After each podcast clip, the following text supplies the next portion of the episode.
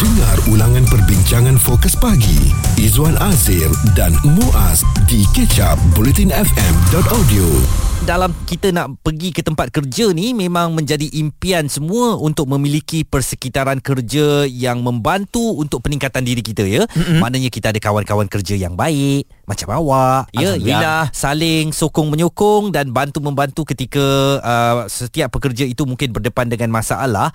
Uh, tetapi kita juga perlu tahu hak kita ya kalau kita mungkin uh, kena uh, suatu tindakan yang dibuat oleh kawan-kawan kerja kita mm-hmm. atau majikan kita ke mana agaknya kita nak adukan tindakan-tindakan berkenaan ketidakadilan dalam pekerjaan kita contohnya apabila kita telah melakukan kerja sebaik mungkin ah, tiba-tiba kita telah pun dibuang hmm. tanpa ada sebab yang kukuh ya ah, dan yang kedua mungkin juga kita ada target sale setiap ah, tahun dan apabila kita capai tapi orang lain yang tak capai orang tu tak kena buang kita yang kena buang eh, eh. jadi kita boleh menyuarakan ataupun mungkin ianya tidak mengikuti kontrak yang telah pun kita sign mm-hmm. sebenarnya ada hak yang boleh kita pergi Zuan dan ada tempat yang boleh kita dapatkan keadilan. Jadi sebenarnya tempat itu namanya Mahkamah Perusahaan ataupun Labour Court dan ini mungkin uh, kita dah biasa dengar tapi kita tak pernah tahu kat mana Labour Court tu dan apa fungsinya.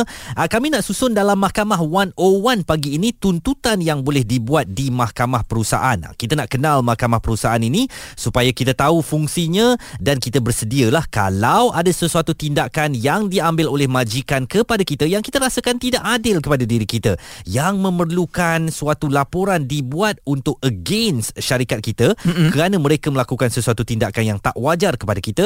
Jom pagi ini kita kenali Mahkamah Perusahaan. Mungkin ini pembelajaran yang baru untuk kita dan uh, secara tak langsung ianya menyuntikkan keberanian di dalam diri kita apabila kita sering kali tidak diadili sepenuhnya oleh syarikat yang mm. sesuka hati membuang kita. Uh, kejap lagi kita akan bersama dengan seorang peguam kerana dia ada berkongsikan satu kes Izwan mengenai rasa rasa tak puas hati dan akhirnya dia telah pun memenangi kes tersebut. Dan uh, ini juga peluang kita untuk mengenali apa agaknya union ni eh. Uh, kenapa ada union diwujudkan di syarikat-syarikat untuk mempertahankan diri kita, uh, mempertahankan rakan-rakan kerja kita kalau ada tindakan yang dibuat oleh syarikat itu melampaui ataupun di luar batasan daripada hak kita sebagai pekerja. Semua itu kami rangkumkan dalam Mahkamah 101. Jika anda terlepas topik serta pendapat tetamu bersama Fokus Pagi Izwan Azir dan Muaz stream catch up di blutinfm.audio Mungkin ada di antara anda sekarang ni yang menghadapi satu situasi yang mana mungkin dibuang kerja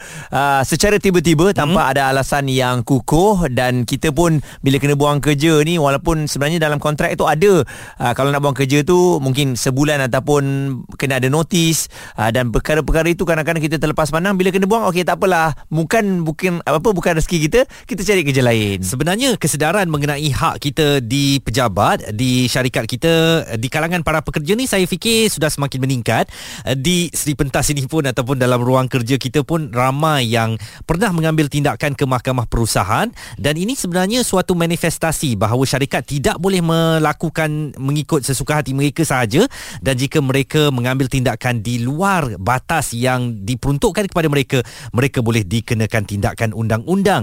Seorang peguam Nas Rahman menulis di Twitter, siapa sini kerja dalam sale? Uh, cuba bayang bila personal target kita capai tapi sebab team sale target tak capai, kita kena buang kerja. Mm-mm. Fras gila kan? Itulah yang terjadi kepada anak Guam. Dia tak puas hati bawa ke mahkamah perusahaan dan menang RM165,000. Jadi bila sebut mm. mengenai RM165,000 barulah kita nampak sebenarnya kita ada hak dan sayang kalau kita tak ambil hak ini dan oleh kerana itu jom kita nak belajar sedikit lah eh mengenai bagaimana agaknya cara-caranya apabila kita dibuang kerja ni untuk kita terus ke mahkamah perusahaan. Kita berhubung dengan penulis Twitter itu sendiri Tuan Nas Rahman, peguam di Tetuan Nas Rahman and Co dan mungkin ini menjadi suatu uh, petunjuk, pedoman tuan kepada mereka yang nak mengambil tindakan kepada syarikat, mereka merasa syarikat telah melakukan sesuatu di luar daripada apa yang dipersetujui ketika mula bekerja tapi mereka takut. Apa agaknya pesan tuan?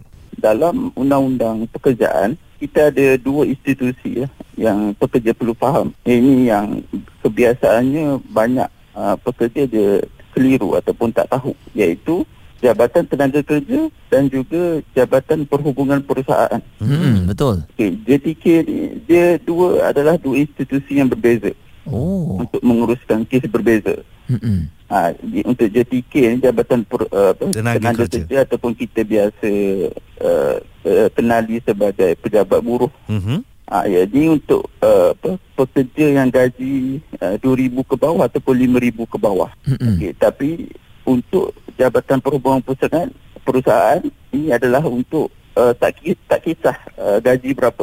Hmm. Oh. Asalkan asalkan kes pembuangan kerja tak ada, kita tak puas hati kita dibuang kerja macam tu. Hmm. Ha, jadi kalau kita tak puas hati sama ada berlaku retrenchment ke, kita dibuang kerja atas alasan tindakan disiplin ke ataupun prestasi, ha, ini dipanggil unfair dismissal iaitu apa? Pemecatan kerja secara tidak adil, maka kita buat aduan ke Jabatan Perhubungan Perusahaan ataupun JPP. Hmm. Dan mahkamah Ah, buruh jadi- tu di mana pula uh, tuan? Tak dengar lagi sebutan mahkamah. Betul. Hmm. Ha.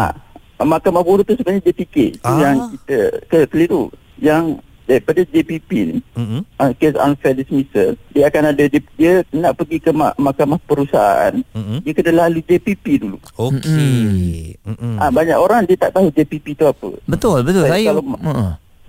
Saya pun pertama kali yang- dengar ni. ah betul dan, dan yang paling penting sebenarnya kalau kita kena buang kerja kita kena buat aduan ke JPP dalam masa 60 hari Oh Mm-mm. 60 hari eh baru tindakan tu Betul. maknanya legit untuk diambil di mahkamah perusahaan ya. betul ah. so kalau uh, apa uh, tak buat dalam masa maka tak boleh buat walaupun kes kita kuat mana pun Hmm. kita aduan tu dah takkan diterima Okey tuan dan kalau ada orang yang kata saya ada masalah dengan syarikat saya saya dibuang kerja uh, tanpa rela ya dan saya okay. tak tahu arah tuju yang perlu saya tuju untuk ambil tindakan kepada syarikat saya siapa yang uh, pihak kena buang ni harus hubungi untuk mulakan segala prosedur ini tuan. once uh, kita dah uh, pekerja dah dapat surat termination Mhm. ataupun uh, dah diberi maklumkan kena buang kerja dan sebagainya uh, boleh saja terus pergi ke pejabat uh, perhubungan perusahaan tu. Pejabat Mm-mm. perhubungan perusahaan. Maksudnya ya? bawa Ah, bukti-bukti kita kena buang um, dan kita boleh pergi. Tapi uh, tuan, adakah pekerja kontrak ataupun permanent kedua-duanya boleh pergi ke uh, JPP ni? Boleh, boleh asalkan apa-apa yang dipanggil uh, apa uh, unfair dismissal lah. Maksudnya kita tak puas hati kita dibuang kerja maka pergi saja ke JPP ataupun Jabatan Perhubungan Perusahaan Mm-mm. yang mana lepas ni uh, lepas di JPP dia ada runding damai dulu Okey. dan kemudian kalau runding damai tak diselesaikan baru kes kita akan dirujuk ke mahkamah perusahaan itu peringkat dia macam tu Ada yang kata kalau kita pergi ke mahkamah perusahaan ini kita akan menang. Jadi apakah itu kesnya tuan ataupun mungkin juga seseorang pekerja yang dibuang kerja ni boleh kalah di mahkamah perusahaan. uh, dia seperti uh, apa mana-mana kes mahkamah pun dia tak semestinya uh, kalau pekerja bawa kes ke mahkamah perusahaan terus menang tak ada pun Mm-mm. sebab pegawai hakim ataupun tuan pengurusi uh, mahkamah perusahaan uh, masih perlu mendengar kes sebagai pihak. Uh, kedua-dua pihak. Memang ada ada ada saja kes yang syarikat menang. Dan Hmm. ada juga kes yang pekerja menang. So bergantung kepada kekuatan kes lah, bergantung kepada fakta kes itu sendiri. Mm-mm. tak semestinya lah Dan kalau di pejabat tu ada union, uh, adakah ia mem- membantu tu, uh, tuan? Kalau kita menghadapi masalah ni, kita pergi kepada union dulu. Ah, ah, betul. Ah, ah, kita bincang dulu dan mungkin union akan bawa ke JPP ni. Betul. Uh, biasanya di mahkamah perusahaan se- seorang pekerja boleh uh, satu first mewakili diri sendiri maksudnya dia buat kes sendiri. Yang kedua dia boleh diwakili oleh union lah kalau di apa tempat kerjanya ada union. Pegawai hmm. union pun boleh uh, wakili beliau di mahkamah perusahaan ataupun peguam lah. Itu penjelasan Tuan Nas Rahman, peguam di Tetuan Nas Rahman Co uh, tentang apa yang boleh kita lakukan sekiranya dibuang kerja secara paksa eh Mm-mm. oleh syarikat. Ui boleh menang banyak duit tu juga Muaz. Dan kita kena faham juga kontrak yang masa kita sign tu kena tengok betul-betul Izzuan. Dia tak semestinya oh hang buang eh kita nak pergi sama majikan tapi sebenarnya bila tengok teman eh dalam kontrak ni kan awak dah bersetuju ah kalau prestasi awak di bawah par ni awak boleh dibuang. Izwan Azir dan Muaz di Catch Up Bulletin FM. Kita sedang Mahkamah 101 mengenali Mahkamah Perusahaan. Ini adalah tempat yang perlu kita tuju kepada mereka yang mungkin dibuang kerja secara paksa tanpa persetujuan. Dan syarikat-syarikat pun perlu ambil pengajaran kalau mereka tak nak menanggung kerugian, pekerja yang mereka buang secara paksa ini boleh mengambil tindakan kepada syarikat dan mereka boleh dikenakan uh, bayaran denda yang cukup tinggi sekali. Cuma persoalannya sejauh mana keberanian kita Izwan untuk nak melawan dengan sebuah syarikat yang besar hmm. ya yang telah pun menggajikan kita mungkin 10 tahun dan atas sebab tertentu mereka terpaksa um, berhentikan kita dan ini juga menjadi pertanyaan ramai tetapi kalau ada di antara kita yang berani memang ianya dah berjaya mendapat pampasan yang sewajibnya lah kepada kita kerana kita ada hak dan sekali lagi aduan ke Jabatan Perhubungan Perusahaan JPP ini kena dalam 60 hari. Kerana selepas daripada itu apa saja permasalahan anda aduan anda tidak akan diterima. Dan uh, kemudian pastinya ada proses runding damai dahulu. Maknanya pegawai JPP akan menetapkan tarikh bagi satu proses runding damai. Uh, dan ini akan melibatkan pihak majikan juga. Akan dipanggil kenapa dia ambil tindakan begitu dan sebagainya. Dan sekiranya pihak majikan tidak bersetuju uh, untuk mengambil kita kembali bekerja tak ada sebarang jumlah penyelesaian diberikan kes akan terus dirujuk kepada mahkamah perusahaan dan sebelum pindaan Akta Perhubungan Perusahaan 1967 yang paling baru, kes akan dirujuk kepada Menteri Sumber Manusia terlebih dahulu, barulah ke Mahkamah ah, Perusahaan. Tetapi selepas pindaan, JPP akan rujuk terus kepada Mahkamah Perusahaan. Jadi, Mm-mm. dulu serius eh, kau kena buang kerja je, ah, kau rasa kita teraniaya, dia bawa terus kepada Menteri Sumber Manusia kau. Mm-mm. Tapi setelah uh, ianya ditukar, kes akan dibawa ke Mahkamah Perusahaan. Kalau tengok masa yang diambil tu agak lama lah Izzuan. Berkemungkinan lah eh sebab uh, dia ada apa step by stepnya kan. Hmm. Uh, cuma itulah uh, adakah kita ni sebagai rakyat Malaysia selalunya bila benda-benda yang meleceh turun naik mahkamah ni kita nak ambil tindakan. Uh, jadi saya rasa kalau kita rasa dianiaya sama ada anda ni pekerja kontrak ataupun permanent inilah masanya ya untuk kita melawan majikan-majikan yang apa buat salah kepada kita ni jangan kita biarkan mereka ni lepas sebab takut nanti ini dah jadi kebiasaan kepada majikan Mm-mm. dan kadang-kadang majikan pun sekarang pandai dalam kontrak tu dia memang letak perkara-perkara yang anda tak boleh lawan dia pun ha, jadi cumanya saya rasa untuk menjelaskan terma-terma kontrak tu yang mungkin uh, membawa dui maksud eh Mm-mm. ada double double meaning dekat situ kita boleh rujuk kepada peguam.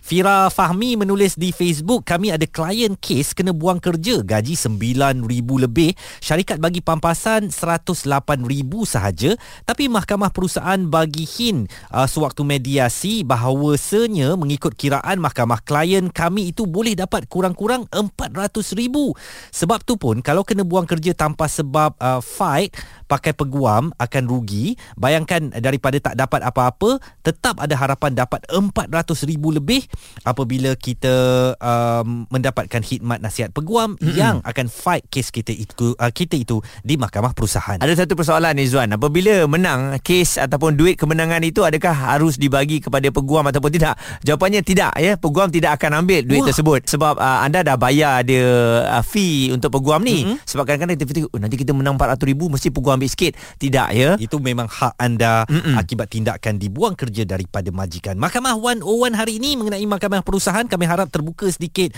uh, pemahaman kita tentang institusi perundangan itu. Stream Catch Up Bulletin FM bersama Fokus Pagi Izwan Azir dan Muaz di bulletinfm.audio.